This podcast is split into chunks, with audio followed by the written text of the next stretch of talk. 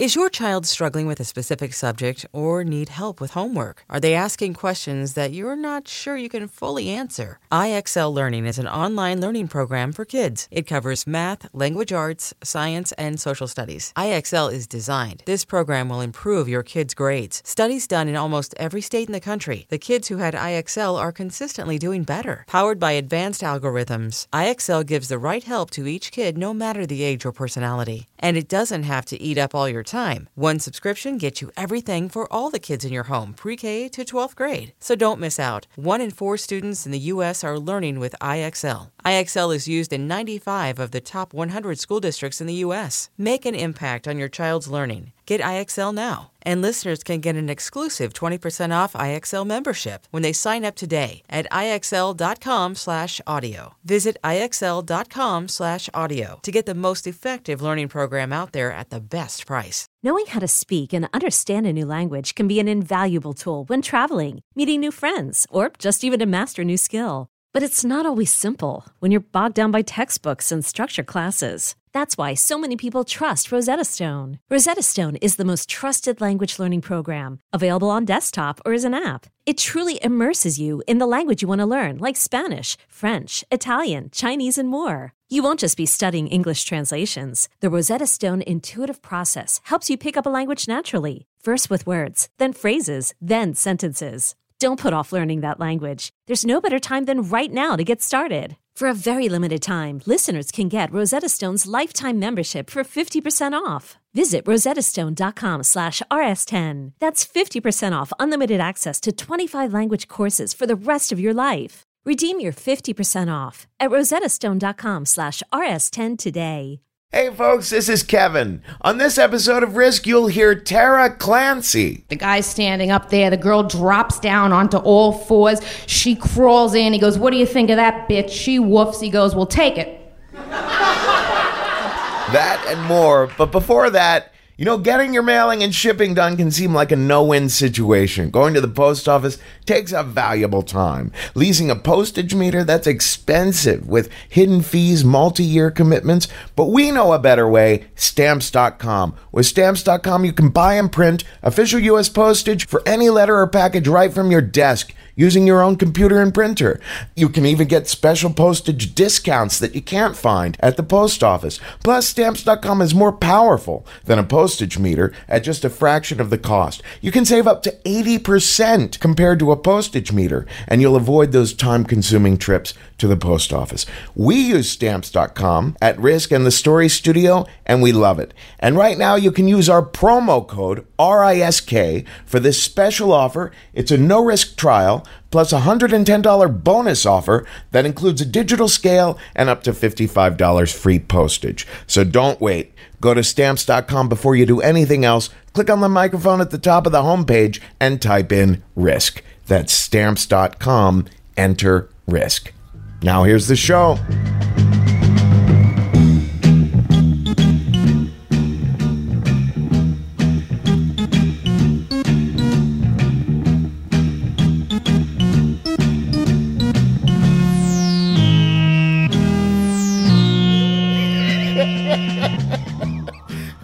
Kids, this is Risk, the show where people tell true stories they never thought they'd dare to share. I'm Kevin Allison, and this is Dick Hyman behind me now. It's been so long since we featured the music of good old Dick Hyman on the show. And that's because today's episode is called Dicks. Now, this right now, you're hearing me, is speaking in a hotel room in Pittsburgh, Pennsylvania, because we just had our amazing live show here in Pittsburgh.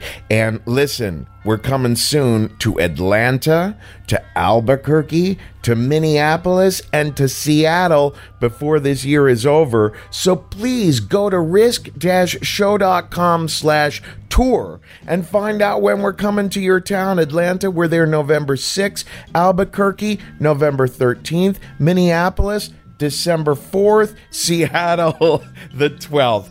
Don't forget, we also need pitches for all of those uh, shows as well. There's pitch deadlines for all of them, so just get us your goddamn pitches as soon as you can, folks. risk dash show dot com slash submissions, and you might be in one of those upcoming shows. But let's get to this New York show that we did recently called Dicks. Dicks.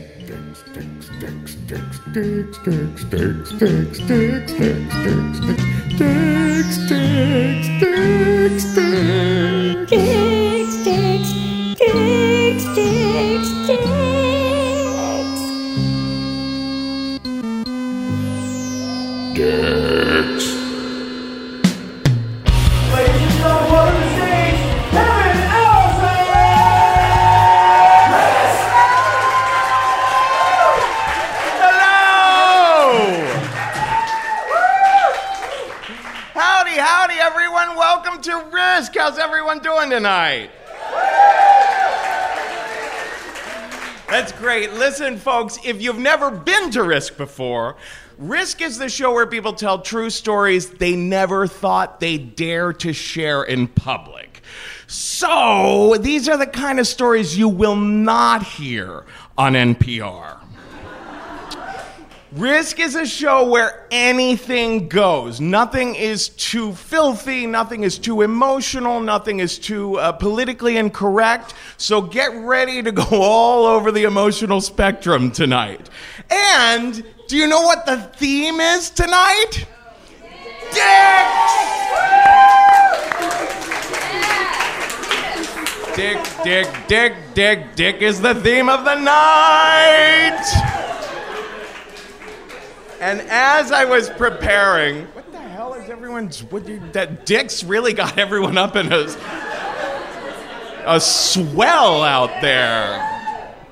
Uh, I know I'm going to have some friends who will criticize me for calling the show Dick's tonight because it's a little bit hypocritical of me. You see, I am a man who just loves anuses and butts. I love anuses and butts. I have a very long history of loving anuses and butts. And there was an episode of Risk a couple years back called Kevin Goes to Kink Camp, where for about three minutes, I kind of waxed poetic about how much I loved anuses and butts in that show. And then I got really indignant about how dare people use a word like asshole to denigrate, to, to suggest that something might be wrong with someone or somehow that's bad. A couple years later, here I am going, dick, dick, dick, dick, dick. But, you know, in fairness, I'm just not that into dicks, so fuck them. No, in fact, tonight's stories will be about, some will be about actual penises, some will be about jerks, and some will not have anything to do with the theme, which is always the way it is with Risk, because I really don't care all that much. Um, one of the reasons that I kind of gave up on the whole, oh my gosh, you shouldn't say the word asshole, yada yada, it's so hard to change the way you use words. And it's even harder to change the way other people use words. I don't know if you've heard this, but Merriam-Webster's just announced that they're adding a second definition for the word literally. Definition number one is going to literally be the meaning of the word literally. Definition two is just one word. Figuratively. So, the, the second definition of the word literally is now the opposite of the literal meaning of the word literally. I, I, what? Those dicks change the dictionary. Oh, those dicks. It's almost ironic. But uh, we'd have to check what that means this year as well. Now, uh, my own dick is quite a remarkable one, um, but in a way that I find very horrifying. Uh, you see, You've probably heard the expression that some men are growers, not showers. Well, I am that way to about the most extreme extent you could possibly imagine. When I'm erect, I'm fine. I'm, you know, I'm above average. I get compliments. It's no worries. When I am not erect, I am the size of a grape. It's horrifying. It's, it's almost like a magic trick. Like the difference. And the thing of it is, I have this reputation now for being a guy who's super comfortable with myself. But listen, I know exactly where the uncomfortability started. I was that guy in high school. Everyone had that guy in high school who would take off all his clothes at the parties, right? It was junior year. My friend Mark Trageser was having a big farm party out on his farm. We were lighting a bonfire. Everyone was drinking beer, and I was like, it's the perfect time to take off all my clothes. So I'm sauntering around, making people uncomfortable in the little, you know, circles of conversation. At one point, I even peed amongst some people while we were chatting. But at another point, this guy named Steve Hegarty walked up and he said, Jesus, Allison, you're hung like a gerbil.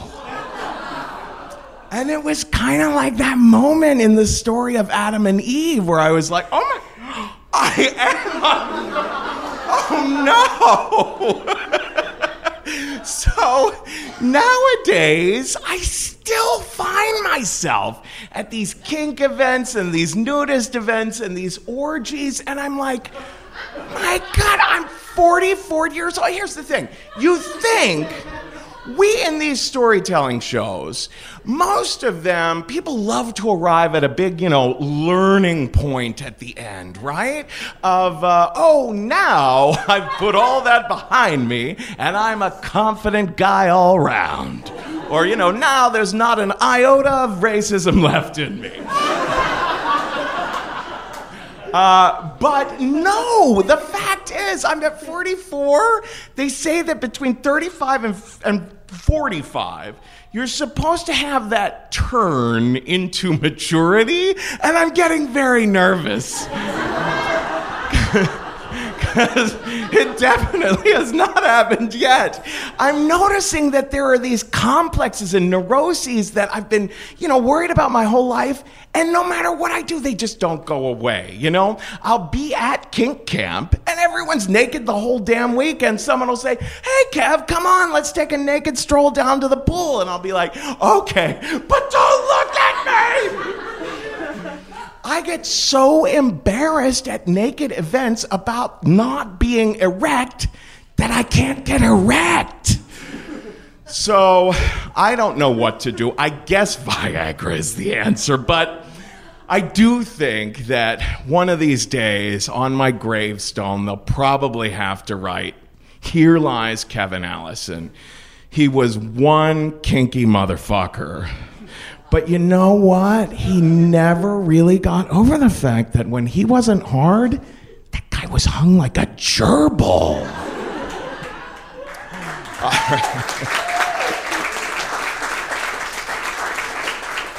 All right, folks, so we have, like I said, we're all over the spectrum tonight. We have funny stories, sad stories, horrifying stories, and a lot of great people. Some people that we have for the first time and some who are old favorites.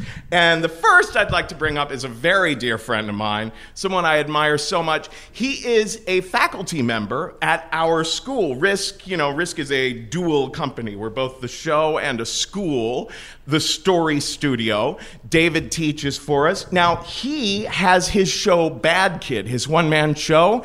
It's about to be in Austin, and he has a memoir of Bad Kid that is coming out next year. It's a fabulous, fabulous show. Please welcome to the stage, David Crabb.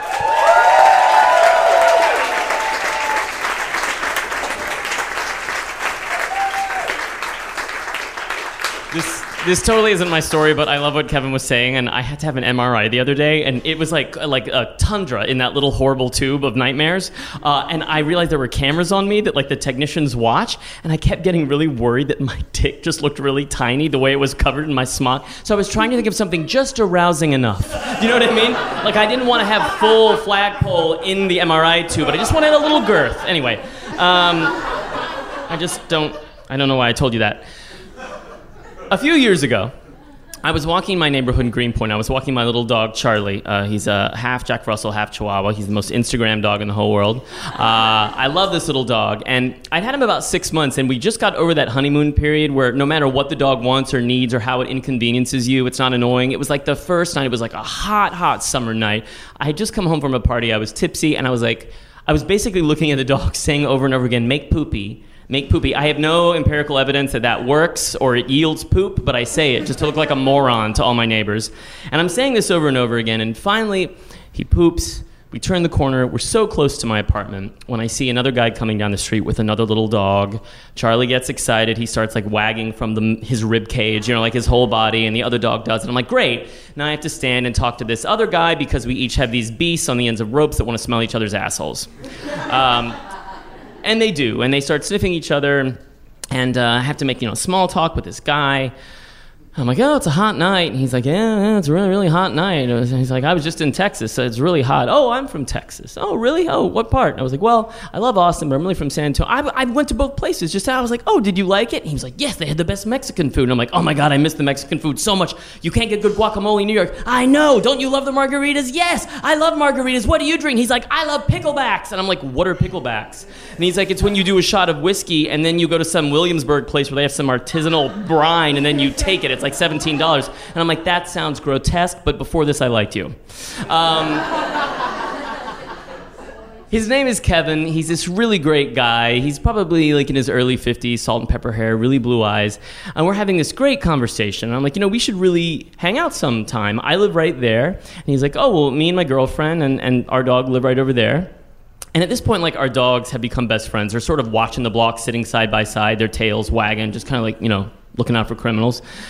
And um, I was like, why don't we meet sometime and go for a drink? And he's like, well, uh, I am about to move away. And I said, oh, well, that's great. Where are you going? And he's like, I'm going to Belize. I'm like, really? And he's like, yeah, I've been into scuba diving my whole life, and I've always taken vacations there, and I'm just going to move and retire there. And I'm like, great, you're making your American dream come true of leaving America. That's awesome for you. Congratulations. I said, your girlfriend must be so excited. And he says, well, actually, her and the dog aren't coming with me. And I just, I don't know what to say. And then he says, I have terminal cancer, and I have six months to live, and this is how I've chosen to end my life. And I'm very, very quiet. I don't know what to say. And I get really, really nervous because he starts to become super apologetic and tearful, saying, I can't believe I just unloaded on you. I don't know why I told you that. We just met. I feel so bad. And I'm getting so anxious for him that I finally just say, it's okay. I'm a storyteller. At which point, like, the ghost of myself sort of steps out in front of me, and then I kick myself in my own ass. And then I become a nervous wreck. I'm like, oh, I'm so sorry. It's not what I meant. You, you just, you know, confronted me with your mortality. And I said, I have a hobby. Like, I didn't mean that in like a, in a weird, you know, and I'm like trying to explain myself, and the wheels are turning. And finally, he's like, no, no, no, no. I get it. I actually really, really get it. I'm really into storytelling. I listen to all these podcasts. And I guess what happened right now is I met you. And I wanted to tell you because I've been telling my family and my friends and my loved ones for months about this. And they cry and sob, and some of them scream, and I have to hold them. And there was something so nice about just telling you, the stranger that I don't know from Adam, this really personal thing about my life. And then I said, yeah, I guess that's what I meant when I said I'm a storyteller. I teach storytelling. I just started, and I think the world would be a lot better place if everyone told each other their stories. And he said, yeah. And we sat there in silence, and it had been like forty-five minutes that we'd been talking. And he said, well, I have to go. I said, okay. And he hugged me, and I said goodbye. And I felt like I was really saying goodbye to this man. And then we parted ways, and I walked home, and immediately when I turned the corner, I started sobbing, and my dog had never seen me sob, and if you've ever really, really broken down in front of an animal, they don't understand. There's not a connection. They're just like, what? I don't understand what's going on. What's going on? Why? Um, and I got home, and my fiancé was home, and I just had a full-on breakdown. I was like, you know, I've lived in New York for fifteen years, and my default face is like, leave me alone, but what if there's connections I could be making? Because, like... I mean, you know, like, it was only because we have the dog now that I had the guy had the dog, and then we talked, and then I realized he's special. He's special because he's dying, but the problem is we're all dying, Jack. We're all dying. We're all special. It was like this endless Alan Ball scripted monologue. It just went on and on. The next day, I did what you do when you meet someone terminally ill and you don't know them from Adam. You befriend them on Facebook. Uh... I befriended Kevin and he approved my request, but in like that way that someone that doesn't know you well enough, they let you kind of in. You know, like you can see some photos, but you, there's only like five posts for the last year of their life, you know? And I kept up with these posts over the next six months, and I could actually sort of see through the photos Kevin's journey to Belize. Um, the pictures slowly changed. There was an airport picture, there was a beach picture, there were beautiful trees, there was a blue sky, and then there were the most amazing series of scuba diving pictures, these underwater photos of like pink coral and schools of fish, it's these crystalline blue, beautiful, beautiful photos. And in about six months, they stopped updating. And I told myself that I knew what had happened to Kevin. Now, over those six months, I had been really ill. I had Crohn's disease at the time. I weighed one hundred fifty pounds now. I was one seventeen then. I had Johnny Depp cheekbones. Uh, people would be like, you look great. And I'm like, thanks, I'm dying. Um, It was in this space that I really, really f- discovered how much I enjoyed storytelling. And I started teaching storytelling more. And in this process, I would actually like tell this anecdote to people. I wouldn't tell it as a story because it wasn't mine, but I would I would tell people who were struggling with telling their own stories about this as a way to express how important it is to share with people. And then I really do believe that thing that I said, the world would be a better place if everyone told each other their stories. Now, when I found out that Kevin had passed away, I, I sent this uh, message to him, which seems so strange to me now to think of it.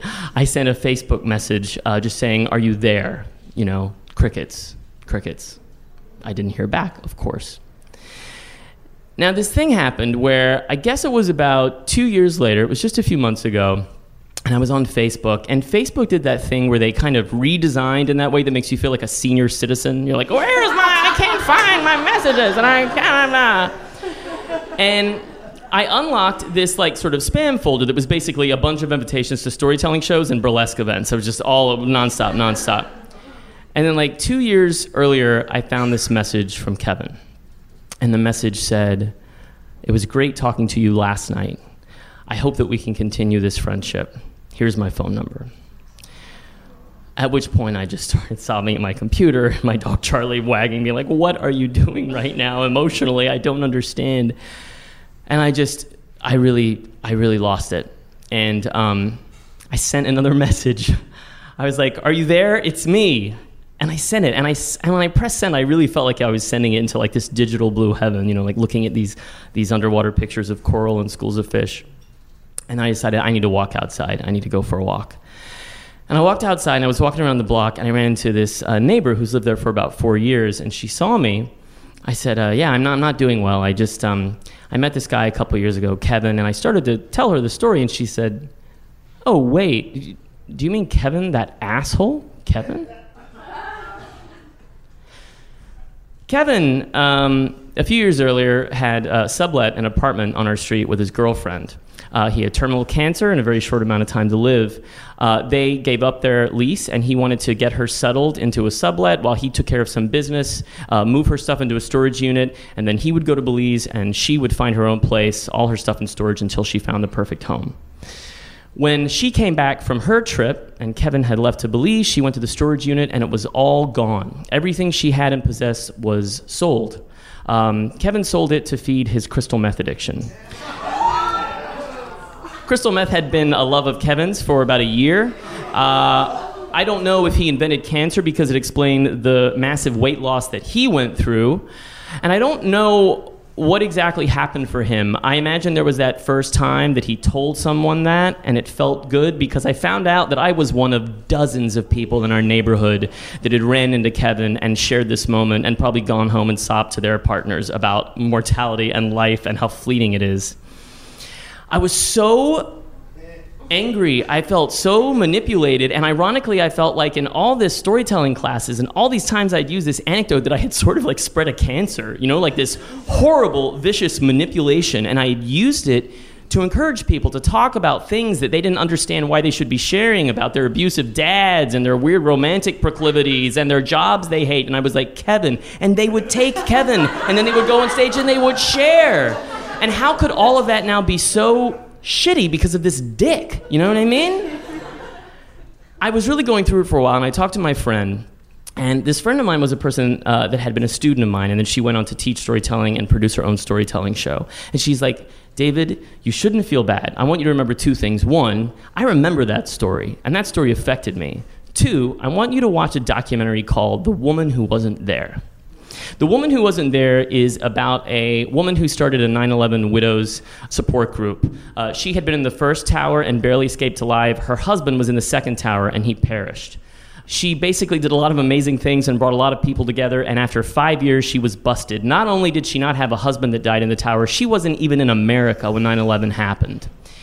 This documentary, and I encourage you all to see it, is really interesting because throughout it, they interview different people that know her, and there's this one woman, her closest friend and confidant within this community, who says repeatedly how much she hates this woman. I hate her.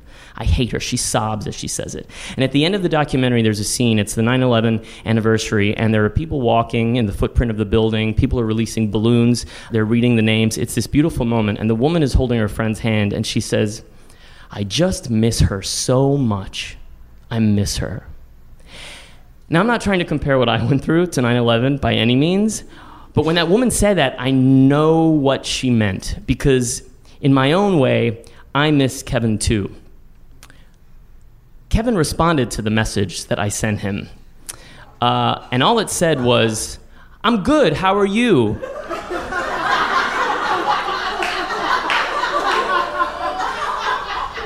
This unlocked my full view of his uh, Facebook profile.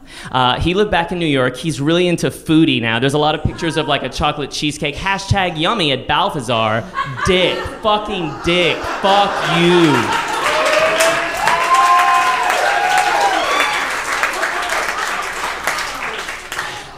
But I think about that moment that he gifted me. And it was a lie, but it really, really was a gift, because it was instrumental in me changing the way that I feel about storytelling.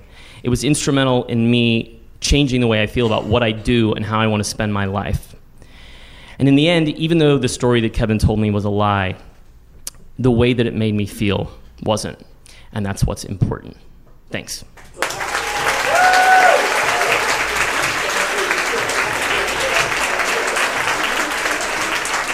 David Crabb!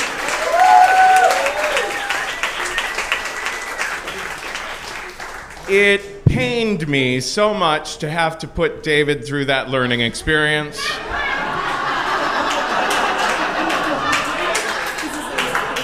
But the meth was incredible. Uh, I'm sure my favorite part of this story was the same as yours, when the dogs were sniffing each other's butts. All right. All right. Our next storyteller, I love her so much. She is, uh, we've wanted to have her on for quite a while now, and she's just a wonderful voice in the storytelling community. She's a Moth Grand Slam winner. Please welcome to the stage, Tara Clancy.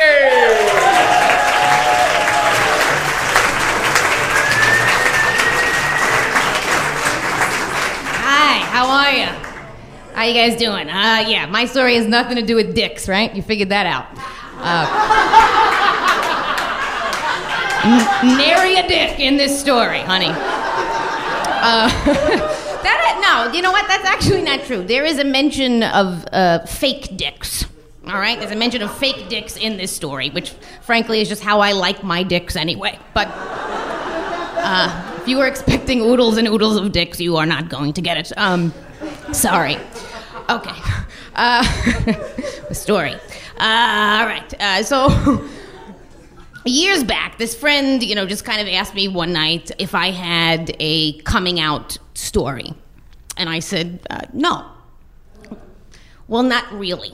Uh, and she said, you know, not really. What does not really mean? Uh, and I said, not really means I was nine years old and my mother looked at me and said, you're gay. That's it. The end. Um, all right. That's true. All right. Uh, the truth is, right, you know, I wasn't shocked. I wasn't shocked, you know. Um, like the year before, I had knocked out Christopher Munoz's two front teeth. Um, the year before that, I beat up uh, both of the Riney brothers uh, who were deaf. Uh, they deserved it. They deserved it. Uh, you know, anyway, point is, I, I you know, she, the lady had a point. Uh, okay, uh, now my mother... Uh, it should be said, uh, is this, you know, Brooklyn, Italian, big-haired, long-nailed, you know, lady, right? In other words, not somebody you would look at and think, now there's a person who'd out their nine-year-old, right? So, like, how it came to be uh, that she was so, you know, open and aware uh, of my gayness, you know, considering, like, her super, super sheltered upbringing, like, became this obsession of mine. And when I say her her very sheltered upbringing, like, she really, like, she was not, you know, it's one of those childhoods where she wasn't allowed to leave the stoop. You know, she wasn't allowed to play off the block. Uh, she wasn't allowed to go to uh, Coney Island, you know, with her friends or go to the movies. Uh, in fact, my grandmother didn't understand why my mother even wanted friends. You know, she would say, like, uh, what, you don't have enough cousins, you know? It was, like, a very insular life. Um So you, how it came to be that this person, you know, would be so aware of my gayness and seemingly so okay with it became this obsession of mine. Uh, and as I got a little bit older, like, I kind of dug up a couple of things about her. Uh, so turns out uh, my mom in her teenage years, uh, like, had this, you know, uh, like this secret rebellion. Uh, she basically decided that she was a, a, a flower child, you know, in her head. You know, like, she wasn't allowed to act on it or anything at all. Like, maybe, you know, she hummed the Age of Aquarius to herself before going to bed or something. But, you know, that was it, right? And so then the very next year, when she went into college, you know, she decided, like, she really wanted to do it. She wanted this, you know, this big rebellion. And so literally day one, she made best friends with this um, alcoholic, heroin-shooting, giant bull dyke uh, named Rosemary. Of all things, right? Now, that is not how my mother would have described her to you, uh, but that is exactly what she was. Uh, and I know, uh, because when I was fourteen, my mom decided that uh, I should meet her. Now, by this time, Rosemary had uh, sobered up, got into S and M, and moved to L A, uh, although I doubt in that order, right? Uh, and, you know, it's this beautiful gesture, really, right? Like, my mom decides she's going to bring me all the way to L A, you know, to meet this person, right? Like, it really, I really think it was a beautiful gesture. It was like, you know, she had taken this little lesbian, you know, wolf that she had raised in the captivity of heterosexuality, you know, and she was going to, like, bring me to the, you know, the wilderness of, of West Hollywood, you know, like, release me amongst my people, you know? Uh, it was, it was beautiful. It was beautiful. And... so here we are, we're on this plane, we're like half the way there, and my mom kind of turns to me and she's like, oh, listen, I forgot to tell you, Rosemary said that she um, she works at a shop, and so we're just gonna go to the shop and, like, hang out until she gets off, and then we'll go back to her apartment. And I'm like, yeah, whatever, right? We land, we get to L A X, we hop in a cab. forty minutes later, we pull up in front of a shop called six six five One Stop From Hell. A high-end S and M sex toy store. And here is my mother in a fanny pack and sweatsuit, right, jumping into the arms of this giant woman with a tattoo of a spoon and a needle with an X over it on her forearm, right? Now, Rosemary, Rosemary takes, um, takes our luggage, she wheels it into the store, she puts it underneath this shelf stocked with foot-long black dildos, and then asks me if I'm hungry. Um, I cannot speak. I think I shake my head. No, my mother's like, I could eat, right? two of them decide, you know, they're going to go, they're going to get, you know, sprout sandwiches or juice or whatever you call lunch in fucking L A, right? But they also decide that they are going to leave me uh, in the store while they run across the street to get him because they're going to be right back, right? And so here I am. First five minutes in L A, I'm fourteen years old, I'm manning the sex toy store, right? Uh, I am... I am behind the, the register, which is on top of this glass case, right? And there are these little neat rows of uh, ball stretchers and nipple clamps uh, and uh, pinwheels, these things. It's kind of like a like a pizza cutter, but with razor sharp pins. I guess you roll it on yourself, I don't know, right? And inevitably, like thirty seconds after my mother and Rosemary walks out, in walks a couple. They are very serious, and they are very focused, and they are in business suits, and, and I figure that is why they don't realize that the person they are asking, uh, where can we find the puppy cages, is fourteen years old. And I'm like, Petco? I don't, you know, I'm not from around here, you know. It's fine, it's fine, right? The place isn't all that big, you know, they find it on their own, right? This isn't fucking Macy's or anything, you know, they find it. And it's fucking classic. The guy's standing up there. The girl drops down onto all fours. She crawls in. He goes, what do you think of that bitch? She woofs. He goes, well, take it. You know, but we're gonna we're gonna go to work, and so we're gonna be back later to pick it up, you know, on the way. And I'm like, great, because I also don't know where the gift wrap is, you know? Come on. Oh, all right. So now...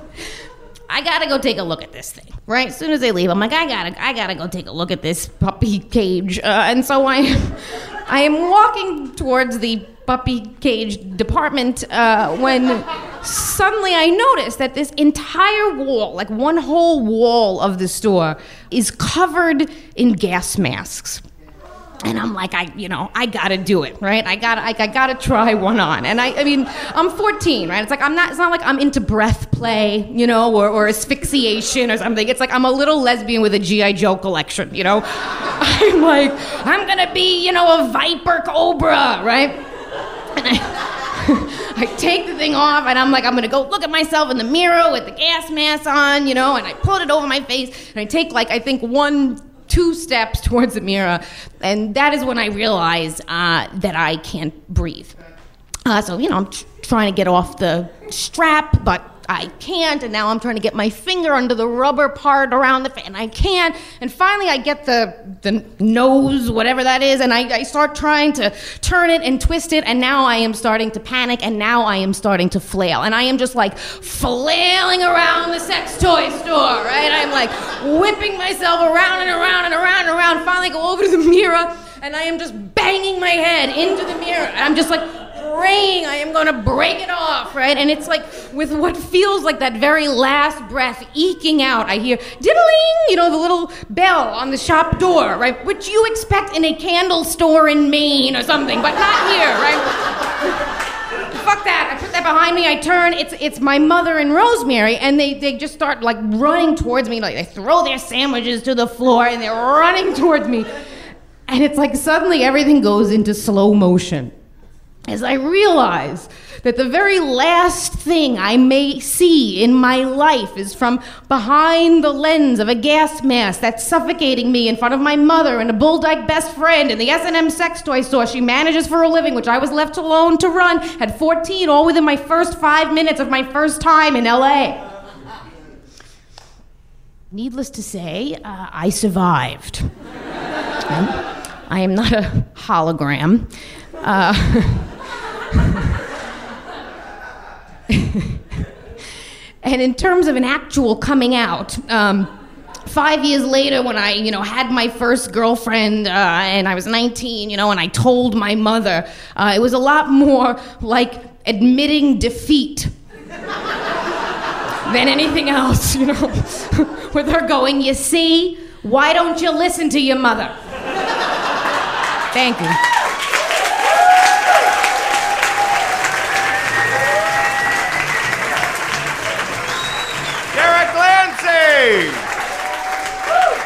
Or rather, the hologram of Tara Clancy. I would be remiss as a kink educator not to tell you that breath play is very dangerous. You sh- You should be educated about it before doing anything like putting a gas mask on without getting a little training. Uh, our next storyteller is, uh, I met him, uh, it, do people know uh, um, Keith and the Girl? One of the... One of the very best podcasts ever. One of the very first podcasts ever. And uh, he does a lot of work with Keith and Chemda. Uh, he has a show that he does with them called That Show with Danny. Please welcome Danny Hatch.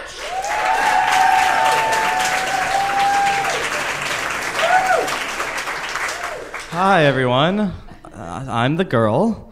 Or I'm the girl. No, I'm very clearly a boy. You can all tell. So I... I just want everyone to be honest and on the same page as me before we start. Um, so I remember the exact moment I realized that I needed a cock in my mouth for the first time. I was... I was twelve years old, and I was watching two twinks blow each other at the same time on the family computer while my mom and sisters in the same room were just watching Grey's Anatomy, completely oblivious to the to the perversion of God happening just a few feet away from them. Their words, not mine. Um, that scared the shit out of me because my conservative Catholic Oklahoma upbringing had taught me that this is wrong. This isn't this isn't what people do. Go to church, youngster, is what they told me. Um, they're very uh, succinct. And that summer, that summer, I even went to Jesus Camp, and I anonymously asked the cool rock and roll youth pastor if God loved and respected gay people. And his answer, which he gave that night to the entire camp service, was, "No, he does not." And anyone who chooses to engage in said behavior is going straight to hell. So that that really scared me, but at the same time, it excited me because it was new. It was completely foreign. I remember my dad caught me in my room with some gay and straight porn I'd printed off the internet, and it really freaked him out. And every couple weeks after that, he'd ask me, "So how are you doing with the gay thing?" And I'd be like, "Yeah, I'm praying about it. I'm trying to talk to God and see uh, see what he thinks." Uh, takes me between five and thirty minutes to pray, depending on how quickly I prayed the time before and how long it's been and what kind of Bible I have with me at the time. And as the years went on, I realized I'm not even gay. I love women. I'm not physically or emotionally attracted to men at all. I love women. Women women have made me love the world, and they've made me hate the world, but more importantly, they've made me love it, which is rare for me. I wasn't into men at all, but that didn't stop me from going to a Chelsea video store my very first night in New York City and blowing a guy through a glory hole because such are my proclivities. I just, I, I'm like a werewolf for dick. Every so often, I just need, just need a dick in my face. So the summer of my senior year of high school, I'm seventeen years old, and my family's going to Virginia to visit my mom's family and stay with them for a few weeks. And one day we go to the mall, and I go off on my own because I'm a seventeen-year-old man who's capable of handling himself, and within a few minutes I'm jerking off in the bathroom because I'm a seventeen-year-old boy who can't handle himself at all. And...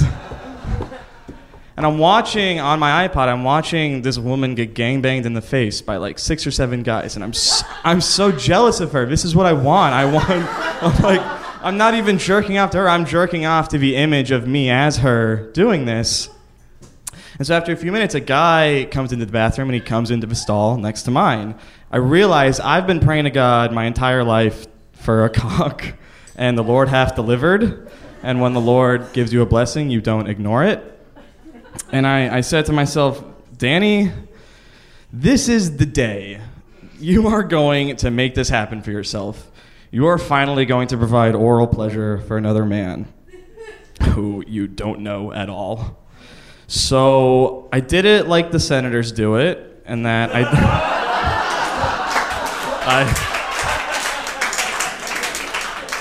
I I learned from the best, you guys. And I tapped my foot three times... And then, just, and then I withdrew, and sure enough, he tapped his foot at me three times, which, great, but that's not enough of a sign. He might just be, like, really into improv, and he's yes-anding me. I don't know. I need to... I need to... I need... I need contact. So what I do is I reach my leg under the stall partition and, like, stroke his shin very sexily and then withdraw. My balls are in his court now. And... sure enough, after a beat, he reaches his leg in and he strokes my shin with his adult man, businessman shoes. In case you guys were wondering if this was another seventeen-year-old, it was not. It was an adult. Um, and I'm like, all right, great, this is it. He must know what is about to go down. I feel like I have permission now, but I still need to see him. I need to make eye contact with him. So what I do is I take off my shirt because because I want him to have the full experience. I want him to have titties to play with if he so desires. My, I don't I don't know. I'm mostly straight. That's what I would want. I'm just trying to make the experience more hospitable for him. I think Jesus said something about being a good host to your to your guests. Um, and I get... I get on my hands and knees on a public mall bathroom floor, pants around my ankles, my dumb belt like dragging along the metal floor, and I, I like pop my head under into his stall, and I make eye contact with him, because that's the name of the game. No, it's not. It's blowing a random guy in a bathroom, but I make eye contact with him, and he's not attractive. He's like, he's very thin, and he's got like a giant forehead and even gianter ears. He's like in his forties. He looks a lot like Chuck Palahniuk, the author, and it might have been Chuck Palahniuk for all I know. I didn't care. I, I didn't. I didn't care that he was ugly. I can't. I didn't come for a romantic experience. I came to get face fucked in public. So, still looking at him, I say, "Get in here," and then I pop back into my stall. That's right. It's the thrill of a chase, you guys. I'm gonna draw him into me. And I wait, and I wait, and I wait, and nothing happens. And I'm thinking, all right, maybe it's a legal thing. Maybe he can't come into my stall, but I can go into his stall. He can't stop me from that in the eyes of the courts or something. Um, I'm not, if you can believe it, I'm not thinking a lot at this point. So my shirt is still off, my pants are on my ankles. I'm seventeen years old. Still, I didn't have a birthday in the stall, and I and I open the door. I don't know why I didn't just crawl into his, but I open the door to go into his stall, and there's a middle-aged man in a business suit at the sink, just like washing his hands, looking at me like, "What the fuck is happening?" He's staring at a technically mentally challenged seventeen-year-old boy with his shirt off and his pants around his ankles. And that's when, like, that's when all the horniness just drains out of me and is replaced by all the common sense in the world. And I'm just like, oh my God, oh my God, this is the dumbest thing in the world, and I'm right in the middle of it. I am in the thick of the dumbest thing I could possibly be doing right now. I'm in panic mode, so I just wordlessly go back into my stall and put my shirt back on and button up my pants and wait until the coast is clear, and I get the fuck out of Dodge. Because I want I want nothing to do with this anymore. I'm thinking like, oh my God, he's gonna get security. They're gonna they're gonna tell my mom. We're gonna have to like leave Virginia so my parents can deal with me. They're gonna they're gonna send me back to gay counseling. I don't know what I'm gonna do. You guys don't want to go to gay counseling a second time. They're really upset when they when they figure out it didn't work the first time. I've I've read online. I assume. So I leave the bathroom and I go to find my mom, and I'm like, "Hey Mom, the mall's so boring, right? I'm a normal straight seventeen-year-old boy who finds malls boring. Let's get out of here." And she's like, "All right, I just have to hit up a couple more stores, but we'll leave soon." And I'm like, "Great, no no rush at all." So I start walking around the mall and glancing, you know, over my shoulder, and I noticed that the guy from the bathroom stall is following me. Very subtly, like a store behind me at all times, but he's following me for sure. And we make like two laps around the mall, just aimless walking, which is more than a couple stores, Mom, if I can walk two times around the whole mall. But that's neither here nor there. And also, Mom, I hope you never hear this story. Um, so I'm walking, he's following me. I'm like, this is... oh boy, this is a real pickle you've gotten yourself into now, Danny. And eventually the fear, I don't know what this guy's gonna do. I, I'm expecting him to like confront me in the middle of a mall and be like, "You owe me a blowjob, young man. We made, we made a pact in there, mister." So eventually the fear of being confronted by him is like way overshadowed by the fear of being in trouble with my mom. So I'm like, I gotta, I gotta end this. I gotta just face this right now. So I turn around and I walk toward him. And as I get to him, I just like widen my eyes and I'm like, mm, mm, mm, just barely, barely shaking my head imperceptibly to the common man. We're the only two people in this mall who know what's happening. I guess the guy in the business suit does too, but he's exited stage left already. I'm like, mm, it's off. Mm-mm. And he he knows the deal, this guy, because as I as I pass him, he breaks out into his big goofy grin. He's like, "Hello!" And then we just passed like two ships in the night, like we'd never met each other. And then we went home. I never got caught. It was uh, it was very lucky. But that's that's like putting fire out with gasoline. Like as soon as we left the mall and danger receded, horniness just flooded right back in. And I like I realized that I'd come this close to achieving the only goal I really cared about at seventeen. The only thing, you know, sucking a dick, which everyone can relate to, right, guys and ladies? um, I'm like, the blue balls that day were fantastic. So a few months later, it's December, and I'm eighteen now, and I, I find myself once again in a public bathroom. This time it's in uh, it's the bathroom of a university that was uh, a few miles up the road from my mom's house. So I'd, I'd met a guy through Craigslist, which is a great source for young people looking to have illicit public sex. If there's any young people listening, check out Craigslist. And if any lawyers are listening, I didn't tell them that. So I'm in the bathroom with this guy. This, again, not an attractive guy. Again, I don't care. He's like a chubby acne college kid. And um, we're figuring out how to position ourselves so that no one walks in on us. And we finally get it down, and he's like, "So do you want to go first, or do you want me to go first?" And I know that once once I come, I'm going to want nothing to do with this. All, I'm going to be like, "No, thank you." Uh, and I don't want to rob myself of that. I don't want to rob him of that either. So I'm like, yeah, yeah, I'll go first. So I sit down on the toilet, and he's got his back to the stall door, and I unzip his pants, and I take his cock out, and it's really small and disappointing. Um, it was Kevin. And then... Uh, and then... Uh, But then I got him hard, and I was like, "Whoa, some gerbil, mister." No, so that didn't happen. Um, so I've got his cock out, and I start sucking it. And all I can think in my head is, I'm finally doing it. I've achieved the thing I've obsessed over in, in private for so long. But I'm I'm just feeling nothing. It's just not clicking. My mouth is just not that into his cock. And so... he finishes in my mouth, and I spit it into the toilet like a proper lady. And then, uh, and then it's my turn, and um, he blows me. After a couple minutes, I come into his mouth, and he spits it into the toilet like a proper lady.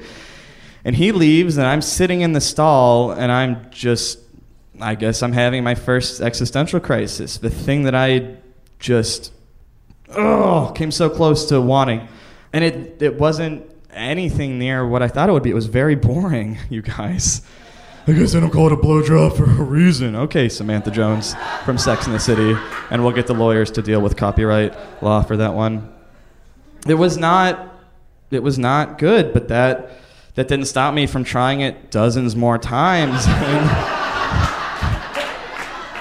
and every time I'm thinking, you know, this is going to be the one, and it hasn't happened yet, and that's. That was a bummer to me at first, but but I'm I'm now realizing that's okay. I'm there's a lot of time for me to learn to love this or not, or learn to not love it. That's that's fine. It's it's still an experience, and the future holds endless possibilities. So uh, I'm Danny Hatch. You know where to find me after the show, guys. All right. No, no, I don't know. Thank you very much.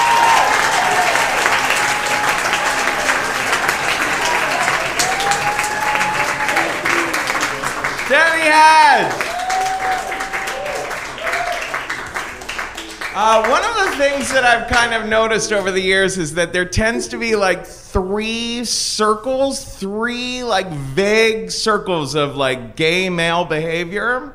And these circles like don't do a lot of crossing from one to the other. The first is men who more or less identify as straight and have secretive sex in really horrible, inappropriate places. Uh, and then men who are just like normal, out, gay men who are like all into marriage and vacation in Provincetown.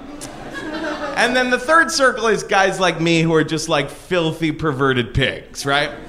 But these three circles don't do a lot of crossing from one to the other. When I was in college, uh, my friend was just like the cutest guy in the world. So adorable, and I had such a crush on him, but he was absolutely turned off by the fact that I was another gay man who identified as gay. Like, no, it had to be guys who identified as straight and were guilt-ridden and would only do things in secretive, weird places. And I remember at one point he was like, Kevin, there's this amazing thing you might not know about, a great place to get sex.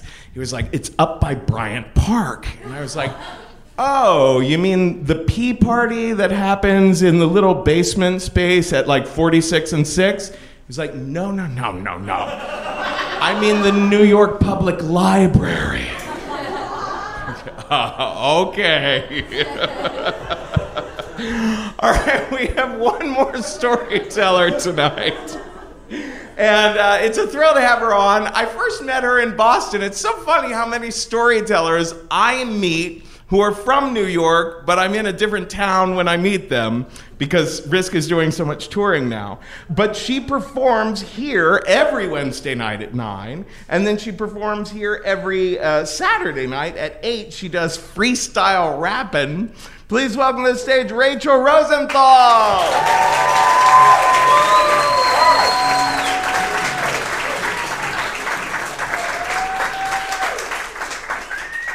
I'm really nervous, so just bear with me.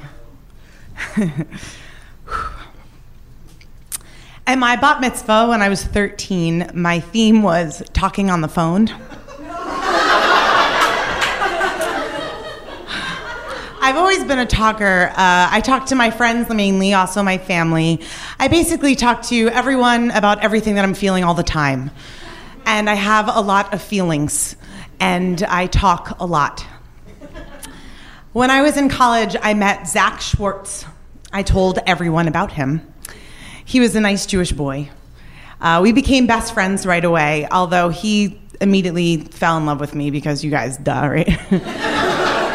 Um, but I just wasn't sure if we would ever be more than friends. Uh, but soon after that, I went to my study abroad program in Jerusalem. And when I arrived to my apartment in Israel, there was a huge bouquet of flowers waiting there for me uh, that Zach had sent. And while I was there for six months, he wrote me letters every single day.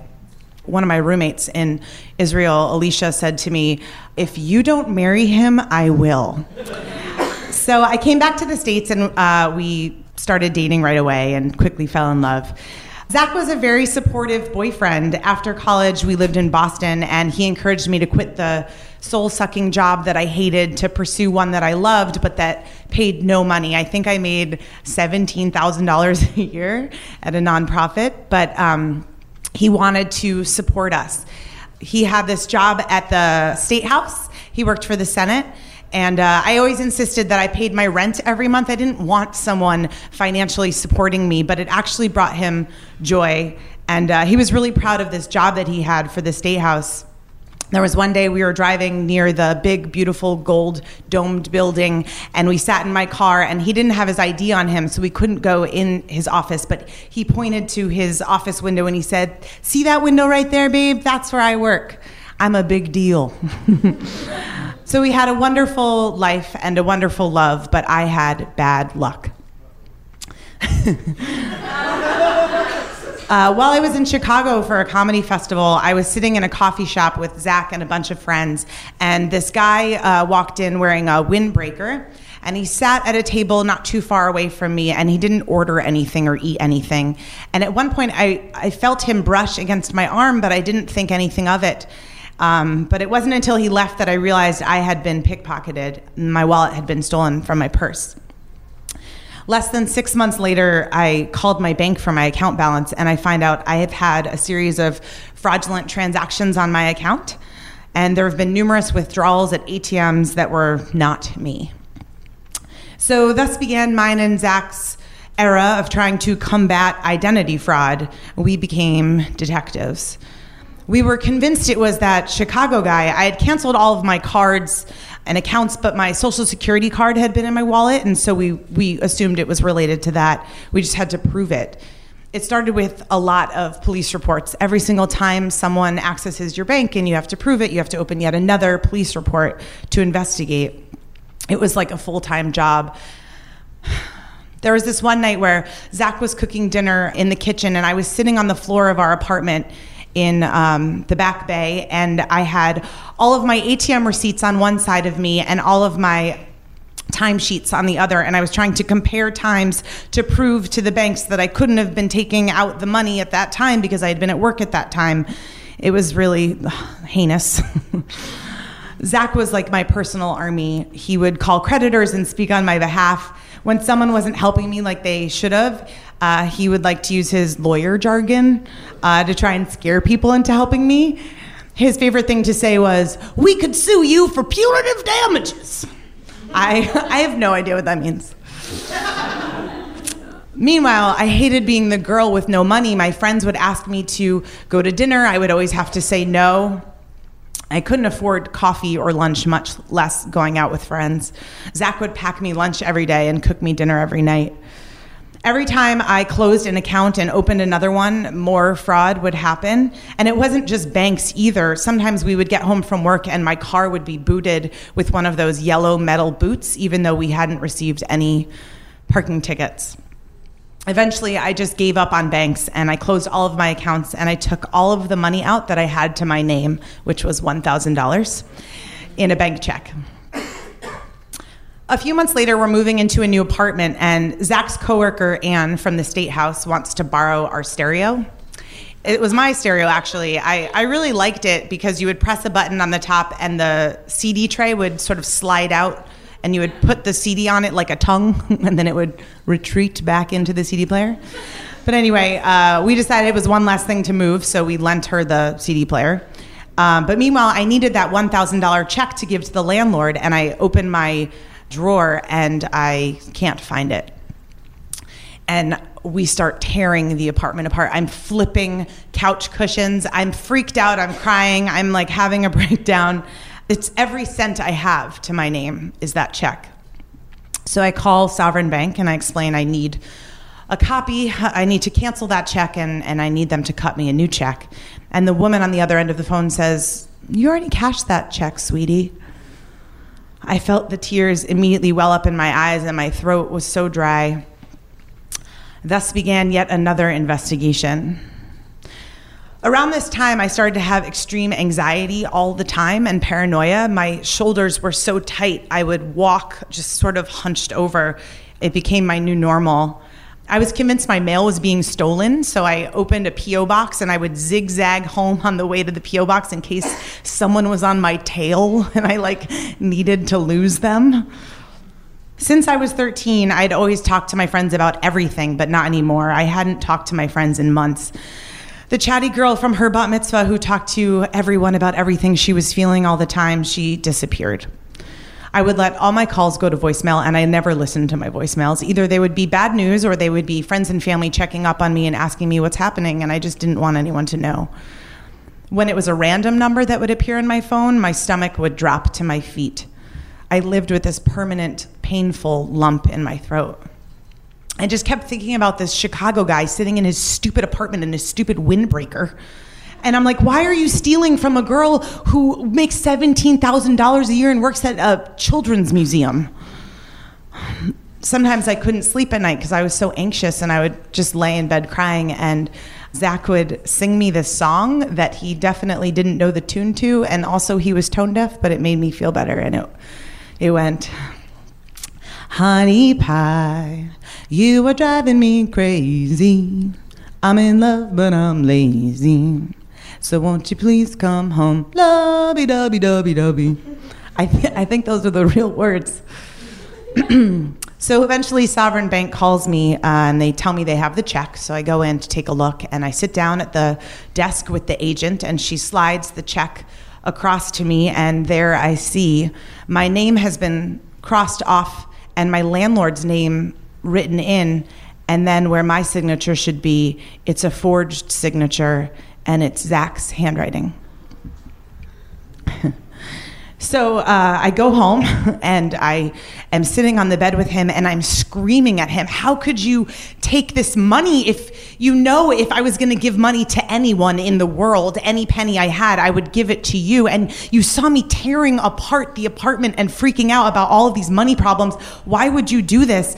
And he says, uh, tears are streaming down his face, and he's like, I have something to tell you, and I don't want to tell you, because if I tell you, I'm afraid that you're going to leave me.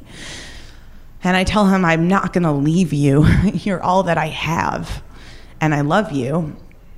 And so this is when he tells me that he has impulse control disorder, which is a disease that manifests itself in many different ways in different people. So like a pyromaniac can't control the impulse to light fires. And he was diagnosed as a kid, and he's done a lot of dumb things over the years because of it. And in any case, I, I look at him and I'm like, you have an illness. I'm not going to leave you. I will go to therapy with you. I will help you.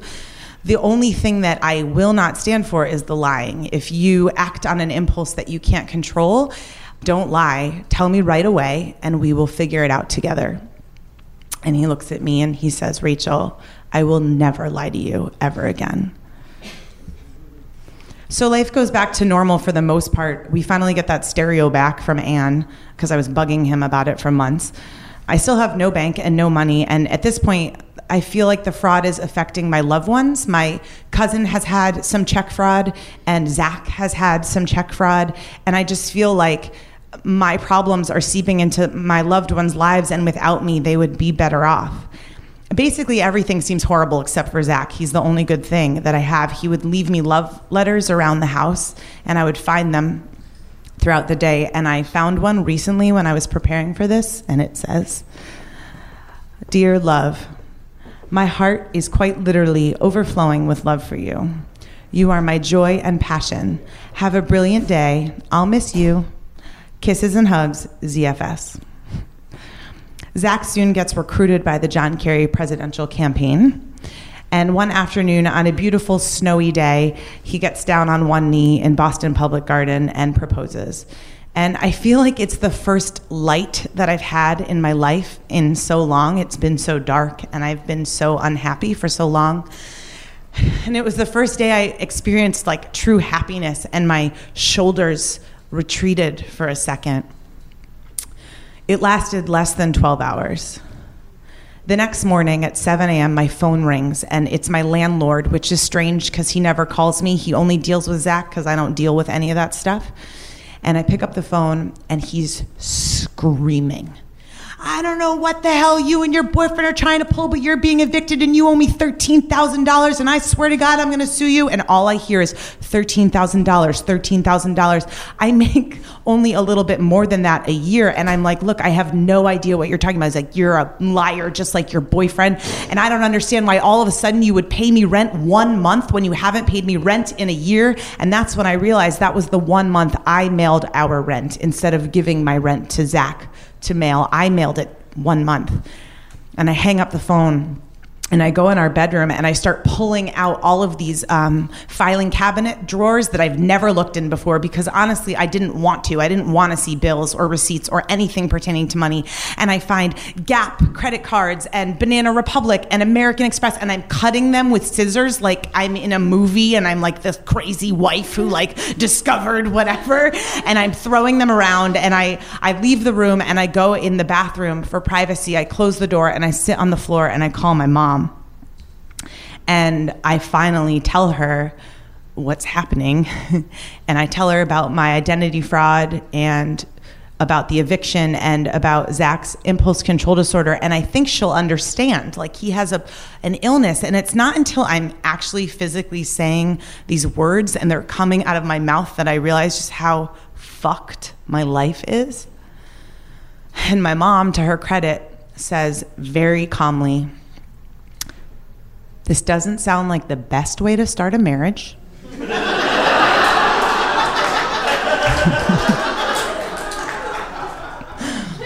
Why don't you come home for a few days and we'll talk about it? Moms know best, you guys. So I hang up the phone and I go in the bedroom to tell Zach, and he is um, in a ball on our bed and he's rocking back and forth, and I think he's sort of in the middle of some sort of breakdown. And I say, look, I'm just gonna go home for a few days. And he's like, you don't even know, you don't. He's just freaking out. He's just interrupting me every single time I try to say something. He's like, just wait, I, you, you're gonna leave me. And I don't even know what to say. I don't know what's real. And so I just call his dad in D C, and I, I'm talking to his dad, and I'm like, uh, well, I, we're being evicted, but I feel like it's okay because uh, impulse control disorder. And he's like, don't tell him. And I don't even know what to say. So I hand him the phone and I go in the living room and I call Zach's therapist and I tell him what's going on, and he says the thing that you never want someone to say to you, which is, do you think he's going to hurt himself? And I say, uh, no, I don't think so. And I hang up the phone, and that night Zach's dad and brother fly in from D C. I I go to a comedy show. I was not good.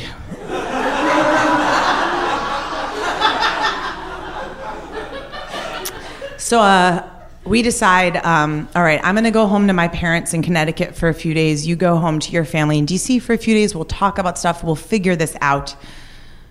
And uh, and that's what we decided to do. So we kind of say a quick goodbye, and I go home, and I've never, ever seen him ever again. Ever. Six months later, I'm living with roommates, and I decide to play a C D, and I press the button on my C D player, and it pops open on the top instead of sliding out like a tongue. And I realize, wait a minute, this isn't my stereo. Anne didn't give us back my stereo. And then that's when the real movie flashbacks start occurring, and I realize Anne didn't borrow our stereo. Anne didn't exist. There was no Anne. I never met his coworkers. He never worked at the State House. I looked at his office from the car, and we pointed at the fucking window. He never worked for Carrie. He didn't work. We would get up together every morning, and he would get dressed for work, and he would pretend to go somewhere. I have no idea where he went.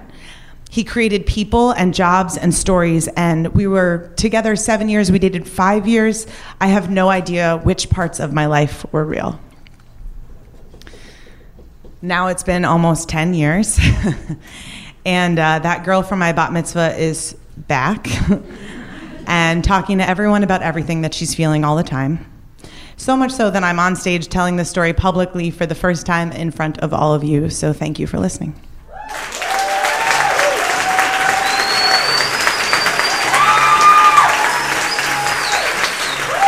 Also,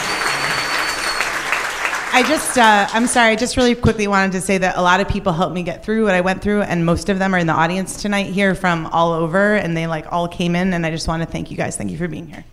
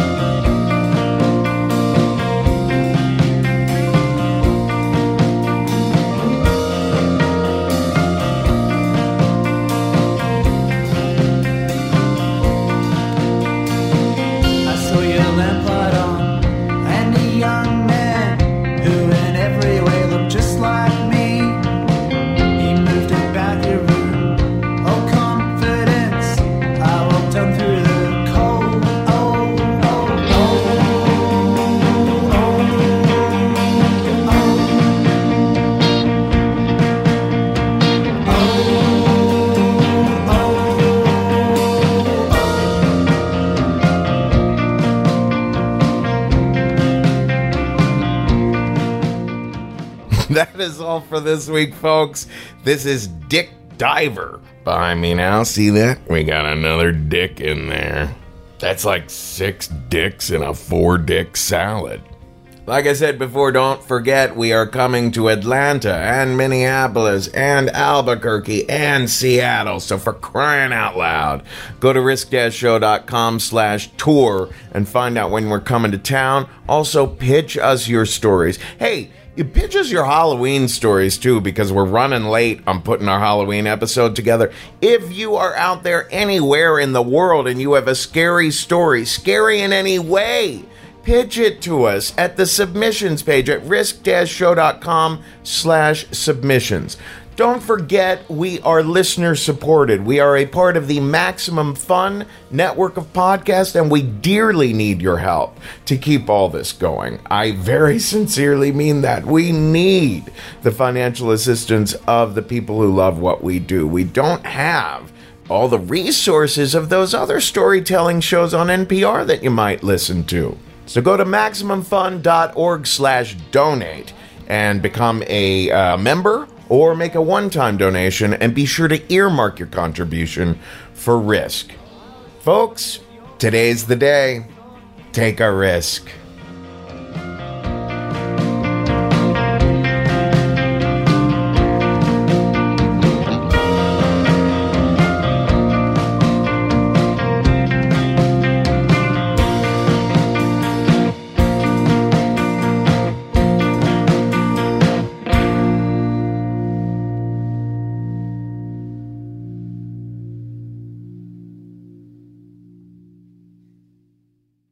Albuquerque, November thirteenth, Minneapolis, December fourth, Seattle, the twelfth. I don't know what the fuck is going on with the volume knob on my Macintosh, but it's just going blip, blip, blip, blip, blip, blip, blip, left and right, and I'm very confused. I hope you can't hear it, uh, but my Macintosh is currently being a dick.